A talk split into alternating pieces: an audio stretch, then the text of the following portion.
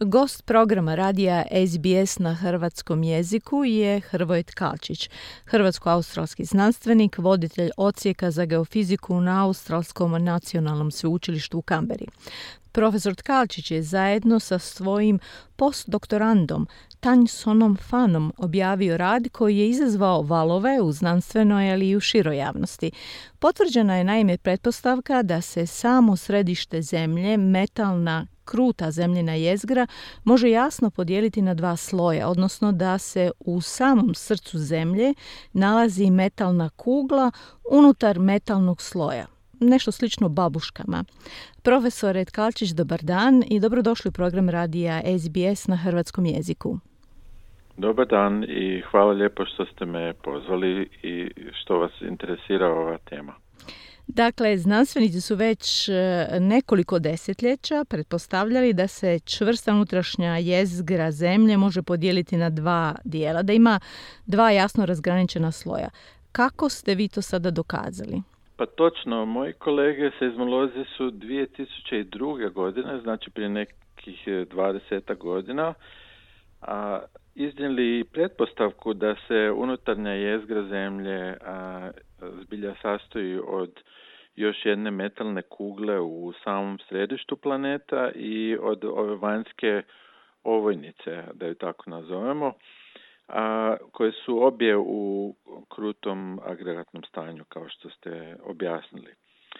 E sad, budući da se ta najdublja unutarnja jezgra nalazi u samom središtu planeta, a do nje je jako teško doći, čak i znači seizmičkim valovima, koji se oslobađaju u velikim potresima. Znači, za vrijeme tog velikog potresa seizmički valovi se oslobađaju ne samo površinom zemlje, nego putuju kroz njezinu unutrašnjost, a pa tako i kroz sam centar planeta. Prije nego što nastavimo, profesor Etkalčić, što su snažni e, potresi za ovu potrebu? Koliko je snažan taj potres? Pa da, to je malo relativno, ali u našem slučaju to su potresi recimo jači od magnituda 6, 6,5. A, znači negdje između 6,5 i recimo 7, 7,5, ali ne i jači od toga jer su ti najjači potresi zapravo puno komplicirani i teže ih je a, zapravo iskoristiti za ovu vrstu istraživanja. mm A, znači, radi se o potresima koji su a, znači većih, magnituda većih od 6,5 i mi smo ih proanalizirali oko 200 u zadnjih deseta godina i rekao sam već prije da je jako teško doći do ovaj, dobrih zapisa valova koji zapravo prežive taj put kroz unutrašnje zemlje. Jer s jedne strane gdje se dogodi potres kroz znači sam centar planeta do suprotne strane na drugoj strani svijeta gdje se zapravo obično nema, nema ovaj, seizmoloških stanica, odnosno nema seizmografa, jer je obično ta druga suprotna strana svijeta negdje u oceanu. Mm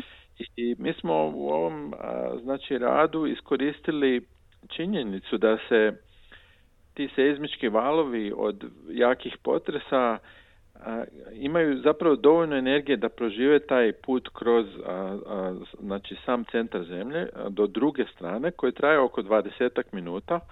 Tamo se odbijaju od površine zemlje, znači su unutarnje strane, jel, i vraćaju se kroz središte zemlje do svog ishodišta, odnosno do žarišta potresa, gdje obično imamo uspostavljene guste mreže instrumenata. I to je danas slučaj.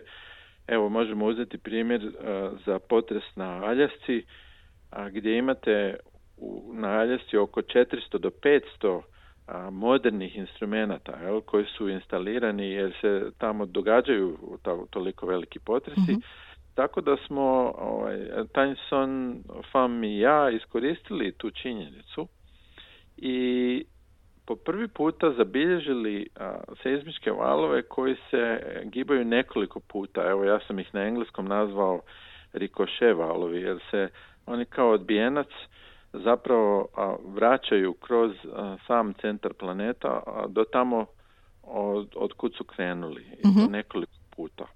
I to je zapravo jedan dosta inovativ, inovativan način koji se možda koristi u recimo eksploracijskoj seizmologiji u plićim slojevima zemlje. Ali evo mi smo ih po prvi puta u povijesti seizmologije uspjeli zabilježiti i dokumentirati i analizirati na jednoj globalnoj skali. Je li tu novo zapravo vaša ideja da iskoristite takve valove, da pokušate dokazati e, što se nalazi u središtu zemlje ili ste vi upotrebili i neke nove načine mjerenja? Pa ja bih rekao u ovom konkretnom radu a, inovacija je u tome što smo opazili te valove po prvi puta. uh i zapravo najviše prolazaka kroz unutrašnjost planeta do sada bila, su zabilježena samo dva, jel? znači dva prolaska tamo i natrag. I zapravo sam ja objavio taj rad 2006. godine, tako da ja sam se bavio mišlju kako da znači povećamo pokrivenost unutrašnjosti planeta, jel, tu volum, volumetrijsku pokrivenost, na sličan način kao što radiolozi zapravo studiraju, odnosno proučavaju unutrašnjost ljudskog tijela, jel, da bi osvijetlili unutarnje organe.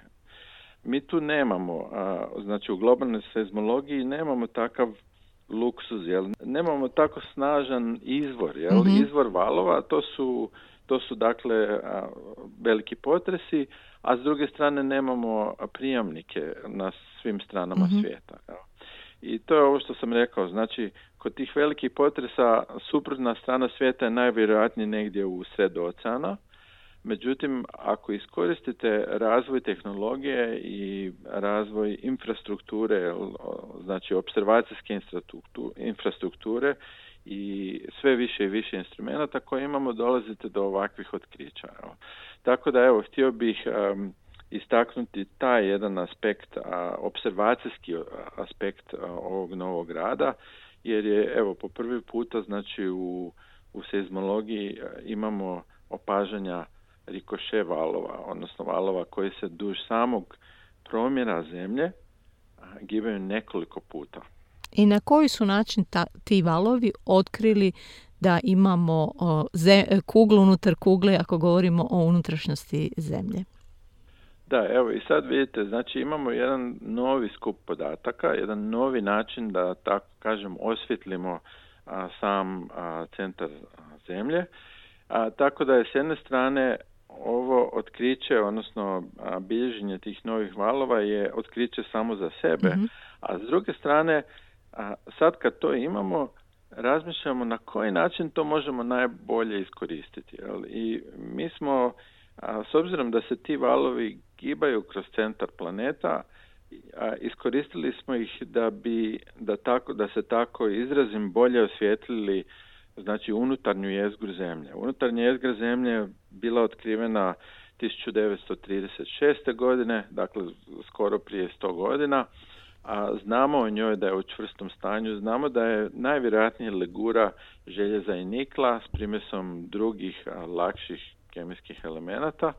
Sve to skupa znamo, ali evo, ovo je znači taj prijelaz koji je bila jedna hipoteza jel, o prijelazu između najdublje jezgre ili na engleskom innermost inner core.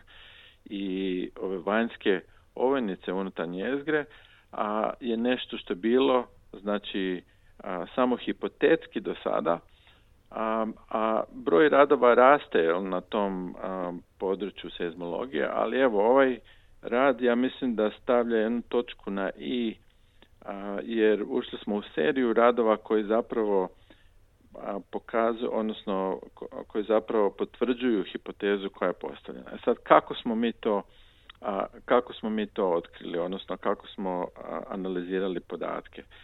A, u, u ovom slučaju kod unutarnje jezgre radi se o puno subtilnijem prijelazu jel, iz, unutarnje, iz najdublje unutarnje jezgre do, do njezinog vanjskog dijela. A to nije isto kao kod drugih slojeva zemlje, gdje imate možda, možda razliku u kemijskoj strukturi ili imate razliku, veliku razliku u gustoći. Mhm. I na taj način onda možete direktno opaziti valove koji se odbijaju od, tog, od te granice. U ovom slučaju radi se o kažem, puno subtilnijem prijelazu. Radi se o vrlo visokim temperaturama i tlakovima i mi zapravo još ne znamo najtočnije kakav je sastav željeza na tim visokim temperaturama i tlakovima, odnosno kakva je njihova kristalna struktura. Tako da a, ono što možemo pretpostaviti a, je prvo da se radi o faznom prijelazu, a to znači da su atomi željeza unutar same kristalne rešetke raspoređeni na drugačiji način. U tom slučaju bi opazili razlike u brzinama širenja valova kroz njih, a drugo je da se možda radi o različitom načinu na koji unutarnja jezgra koja u čvrstom stanju zapravo raste prema van iz, iz vanjske tekuće jezgre. A, naime, možda se radi o kristalima koji su, koji su orijentirani na različite načine. I zbog toga, što, zbog toga smo u samom radu napisali da je možda dakle ta granica između duboke unutarnje jezgre i njezinog vanjskog dijela fosilizirani ostatak nekog a, značajnog događaja u zemljenoj povijesti koji je promijenio način na koji kristali željeza rastu prema van. Zamislite se da proučavate, na primjer, godove drveća. Iz tih godova drveća i, i toga koliko su brzo oni rasli, odnosno koliko brzo je drvo raslo, možemo reći nešto o klimatskim uvjetima koji su vladali za to vrijeme. Na sličan način, a, dakle, proučavanjem a, te metalne kugle, jel, a, jer ona je oblika kugle, jel, a sastoji se od legure, željeza i nikla, a možemo na sličan način dakle a, reći a, nešto o zemljenoj povijesti, dakle na puno, puno duljim vremenskim skalama, od stotina milijuna do milijardi godina. A može li nam ovo što ste vi sada potvrdili, to, to otkriće, nešto reći o budućnosti zemlje? Pa svakako da je to možda zvuči kao blue sky research, a, dakle fundamentalna istraživanja o zemljenoj strukturi i, i njezinoj dinamici, a, ona su nam važna jer kroz proučavanje unutarnje jezgre zemlje pa i vanjske a, jezgre koje je u tekućem stanju, a, zapravo proučavamo i magnetsko polje zemlje, a, bez kojeg život na površini ne bi bio moguć. Kao što znate, magnetsko polje a, zapravo formira jednu ovojnicu oko zemlje ili štit koji nas štiti od štetnog zračenja iz svemira. A magnetsko polje nastaje u tekućoj jezgri zemlje. Tako da u tom smislu razumijevanje kojom brzinom unutarnja jezgra raste, u kojom brzinom ona kristalizira iz te vanjske jezgre, a vrlo nam je važno da bi shvatili i ponašanje magnetskog polja. Pa možda onda iz toga i predvidjeli kako će izgledati budućnost. No, no htio bih reći da ne trebamo brinuti jer taj proces rasta unutarnje jezgre zemlje i koliko brzo će se cijela jezgra zemlje koja je u tekućem stanju pretvoriti u čvrstu, a zapravo ovisi o brzini rasta unutarnje jezgre zemlje koje, rekao sam, je oko 1 mm godišnje i kad bi to projicirali u budućnost dobili bi broj od nekoliko milijardi godina. Prema tome to nas ne treba brinuti. Profesore Tkalčić, vi ste govorili za više medija, utjecajnih svjetskih medija. Koliko je po vašem mišljenju važno popularizirati znanost i govoriti za širu javnost o znanstvenim otkrićima? Pa mislim da je jako važno ovaj, i pogotovo mislim da mi kao geofizičari, odnosno znanstvenici koji se bave zemljom kao planetom, jer trebamo se pozicionirati na sličan način na koji su se postavili i astronomi. Jer oni su uspjeli to da, da šira javnost zbilja bude zainteresirana za nova otkrića, što je, što, što je u svemiru i tako dalje. Znači na sličan način mi, mi svoje instrumente okrećemo prema unutrašnjosti zemlje i sve ono što analiziramo, sve ono čime se bavimo i što istražujemo zapravo je predmet istraživanja koje, koje nam nije vidljiv, jel, koje je zakopan tisućama kilometara ispod naših nogu, ali suština je ista, dakle postavljamo si ista pitanja koju si postavljaju astronomi. Tako da mislim da je sjajno to da smo dobili dosta interesa ne samo u znanstvenoj zajednici nego i šire javnosti i nadam se evo da, da će to inspirirati buduće generacije i studente, učenike i studente u srednjim školama a, da možda razmisle o svom životnom pozivu. U komentarima, napisima vezano za ovo vaše, vaš ovaj rad posljednji, pa i u nekim komentarima koji su se pojavili na društvenim mrežama uh, uspoređuju vas sa velikim hrvatskim znanstvenikom Horovićićem. Godi li vam takva usporedba? To najbolje da drugi to prosude, a ja bih samo komentirao da je, je sjajno da imamo tu tradiciju. Znači, mi smo u Hrvatskoj bili jedna od najstarijih škola mhm. geofizike i evo, kao što sam već više puta rekao, da ja dolazim iz te škole, a znači moj profesor je bio učenik Mohorovićićevog učenika, dakle imamo tu tradiciju, osim mene iz te škole izašlo još sjajnih geofizičara, evo i nadam se da će da ćemo i, i, budućim otkrićima a, potvrditi tu tradiciju koja postoji. Profesor Tkalčić, hvala vam lijepa na izvenom vremenu. Hvala lijepo i vama i pozdrav vašim slušateljima.